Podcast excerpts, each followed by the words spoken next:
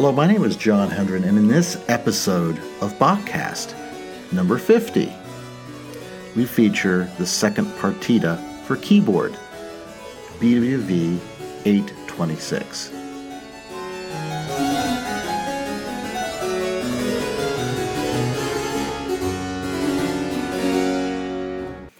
So our opening performance there was my first exposure to the six partitas. This was a, a two disc set that came out in the 80s. I can't, probably I mm, came across at 89 or maybe 1990.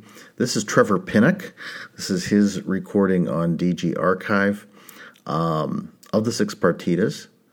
And he plays on a, a sort of a interesting instrument, but I don't, I've never been in love with the uh, the sound quality. It takes a while to get used to, and when you if you jockey between different recordings, it, it doesn't come across so well. But one of the things, because I haven't listened to this recording for quite some time, one of the things I uh, admire about it is uh, some of the speed that uh, Pinnock takes in some of these movements.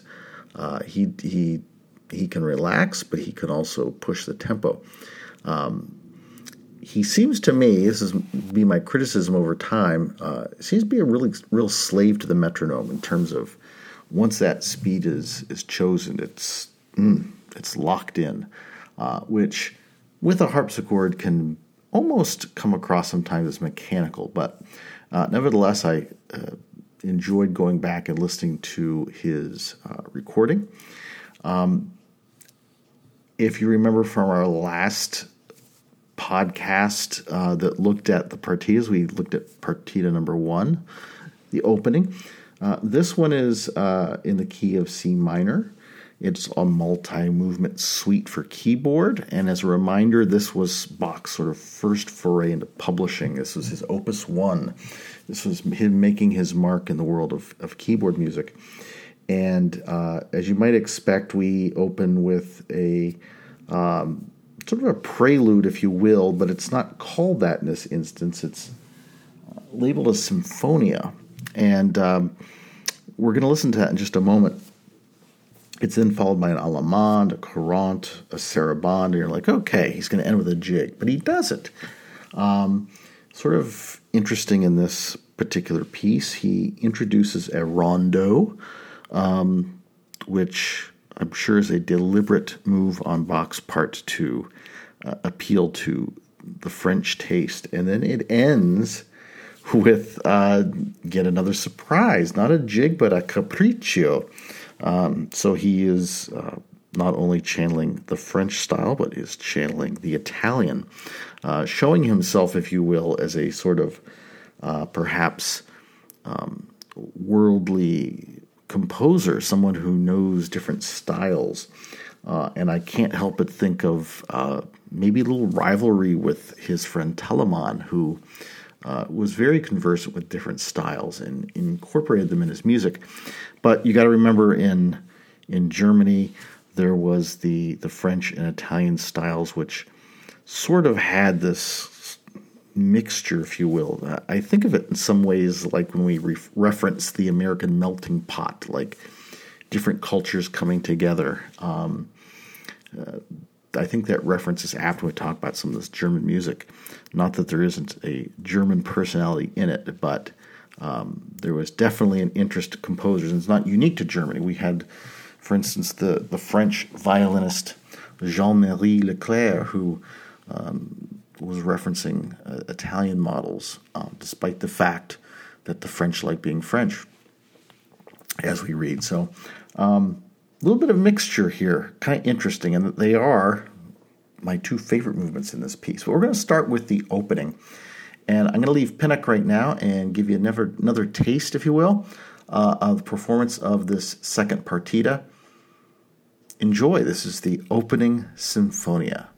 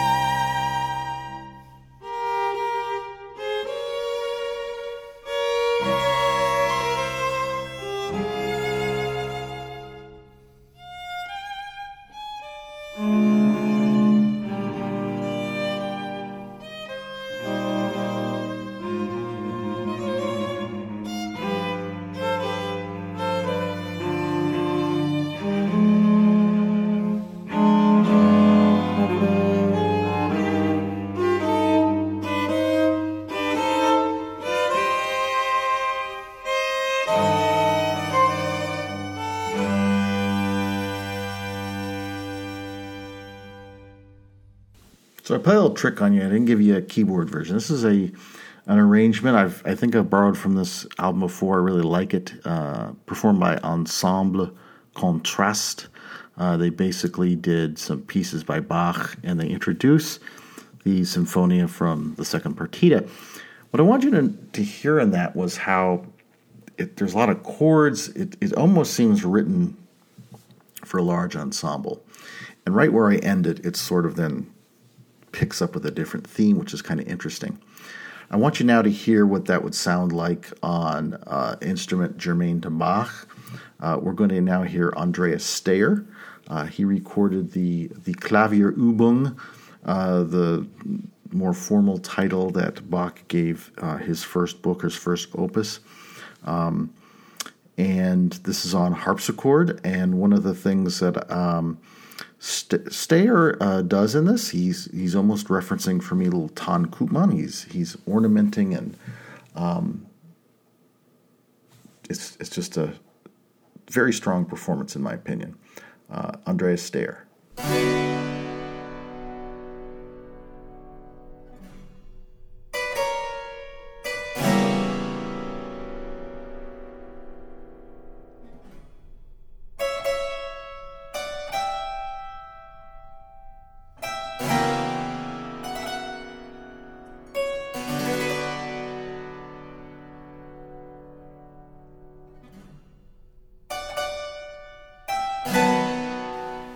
Interesting to me is what Bach does. Da, da, da, da, da. He plays these big chords, and that, that, that first one, that, not the first one, but the second one that comes in after the dot, it's just this crunch of sound. It reminds me of some of the pieces by Scarlatti on the keyboard, where literally you could just be hammering anything. It's, it's meant to make this sort of uh, just this noise. And we don't get that in that pretty version that, that features uh, two string instruments. Uh, it's something that you don't really appreciate unless you played an instrument it likely was conceived for, which is the harpsichord.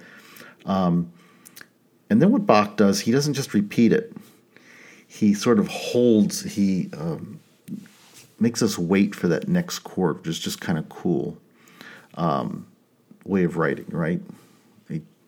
Your average composer would said, okay, we got this sort of opening rhythm that we're going to do, and we're going to repeat it a few times, a different progression, but no, Bach holds us back in anticipation. So it's almost like this anguish. Um, not sure what the reading may be into that, but it definitely is somewhat arresting uh, to open a piece like this, right? It's like da da da da da in this next example, that that whole sentiment that I just described is completely lost. this this guy does not feel the same thing. He's basically just playing the harmonies. For better for worse, this is uh, Glenn Gould's recording of the opening Symphonia from the second partita.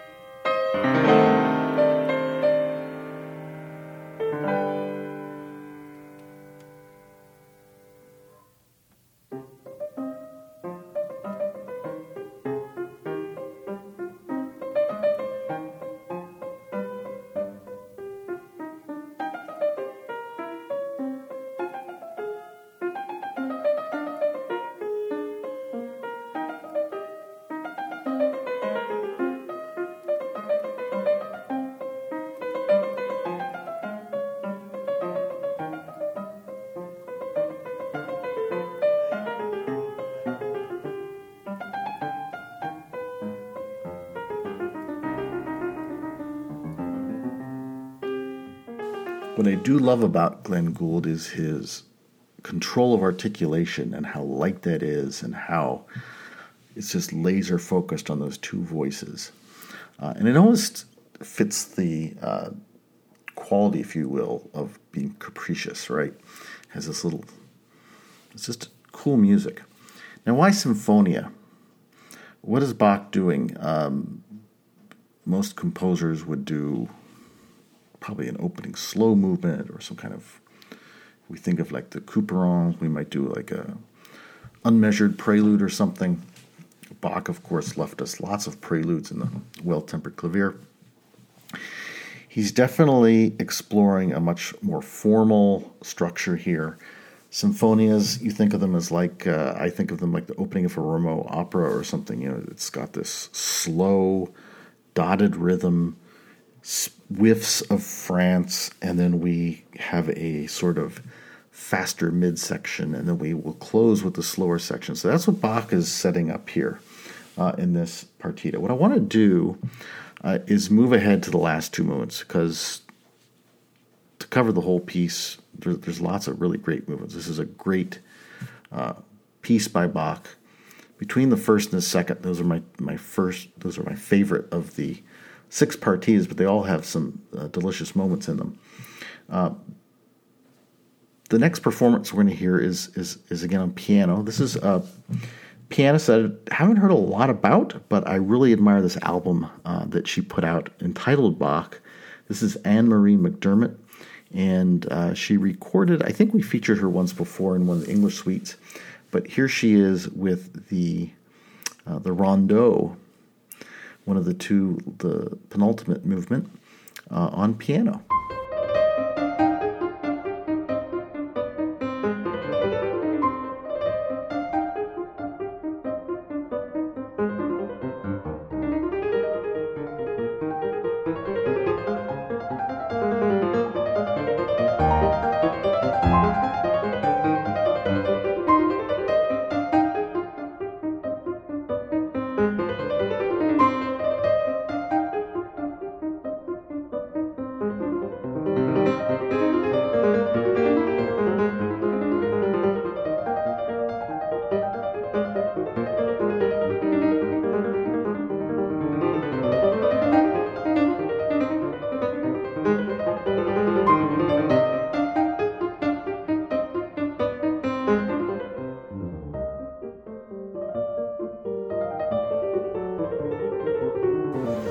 So she's uh, very technically uh, gifted. She takes what I would say is almost a Gould esque uh, approach to speed, and it really worked up until that little. And it, it just maybe sounded a little bit rushed to me, but she had, and I rushed, I mean, not in her her technical ability. She played fine, but it it just sounds like whoo, there's a rush of notes, a little bit out of character. And so, what is a rondeau? Um, Bach spells it in, in the French way, uh, which is with a plural, E A U, X, uh, which means that there are multiple rondeaus, if you will, uh, but it speaks here to the fact that you get a recurring theme.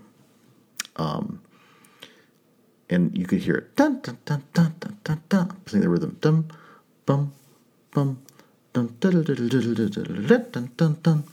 um, and it immediately goes into some other themes, and then that that theme comes back. That's what we would say in English a rondo, right?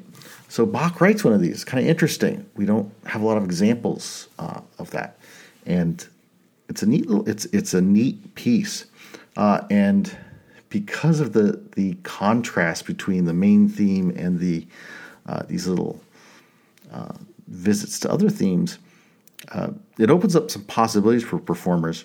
I'm going to now give you uh, another taste from another pianist. This is uh, David Fray, um, French pianist, and this came out just uh, a few years ago. Sort of new on the scene. He's recorded a couple things by Bach.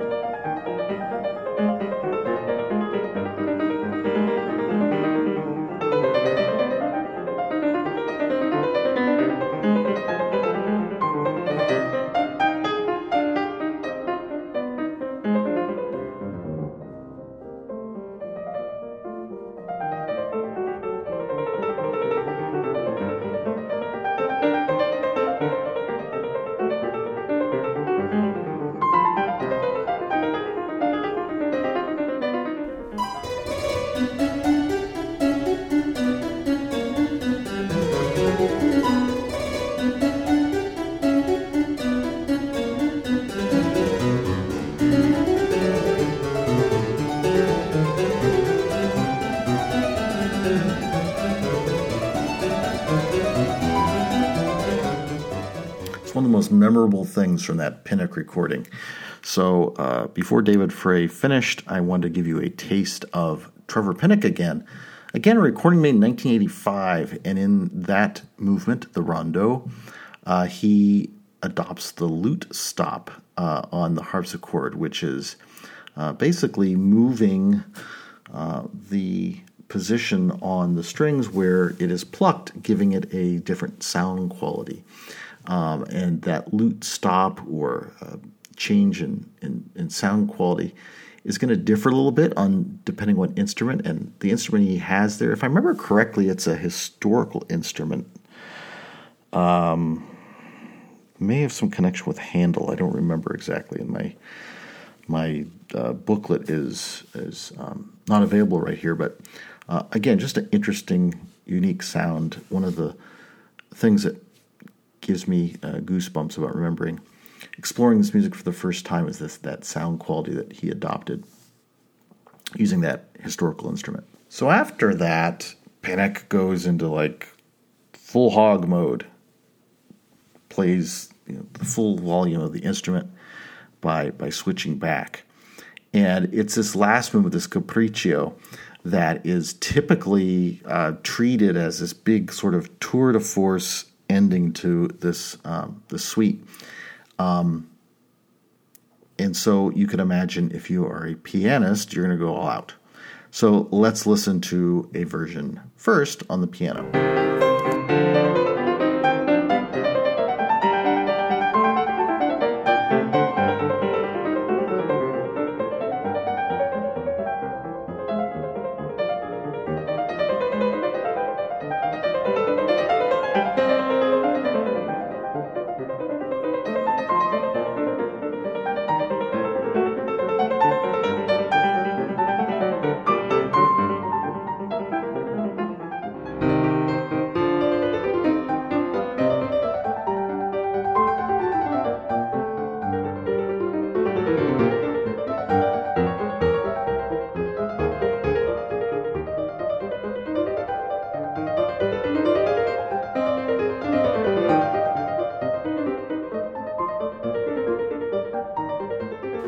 So my second example there comes again from Anne Marie McDermott.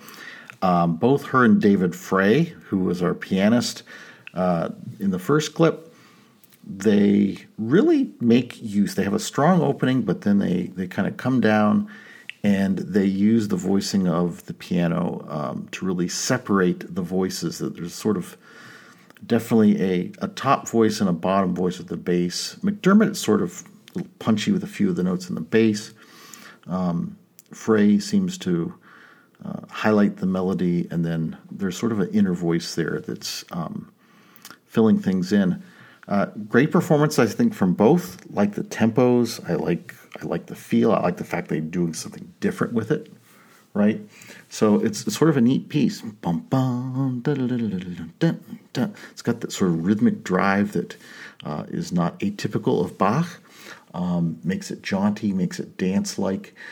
I really have no concept of what Bach meant by capriccio, if that's actually like a, uh, a bona fide dance form.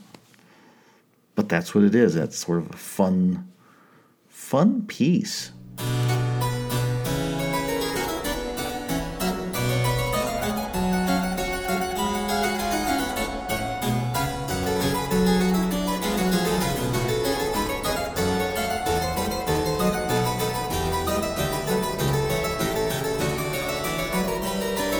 So I haven't really dipped into this recording yet. This is another recording of Klavier Übung 1, the six partitas by Benjamin Alard. Um, love the sound of the instrument here. Love parts of the performance, but for this piece, this capriccio, this this this piece that got me excited, at least with our piano versions, it had a little bit of drive to it, had a little punch and dynamics. This one's just mm, kind of a letdown to me. It's a little slow. It's a little careful. It's you know, we still enjoy the music. It's still, it's still Bach, but it just doesn't have that that extra oomph that I sort of like. Um, so not my favorite there, um, but I want to give you a contrast. The other thing you notice on the harpsichord is you miss that opportunity to really uh, separate things, and sometimes that's kind of nice. Wonder what Bach would have done on the clavichord or on a newfangled piano that had come out uh, before his death. Um, it's impossible to know what the articulation would have been like if he would have differentiated in the, in the way that these pianists uh, have. And while Andreas Staier does not have that initial drive that David Fray provides in his version of the piano, I really like this version on the harpsichord, especially the extra ornaments that we get. And it'll be our closing uh, for this edition, the 50th episode of Bachcast. Hey, if you've been listening to Bachcast and you've enjoyed it, thank you uh, for listening. Some of you write me comments from time to time. Really appreciate that. It, it helps me uh, with the motivation to continue on. Uh, for those of you who did not listen to the opening episodes, my goal here was to highlight 100 pieces by Johann Sebastian Bach, comparing different recordings, kind of pointing out what I find interesting about them and how I compare them uh, from my own collection. So I hope you've enjoyed this uh, foray into another of Bach's keyboard pieces. And with that, I'm John Hendren, and behind me, soon to uh, get a little louder, Andreas Staier. This is a release uh, on Deutsche Harmonia Mundi.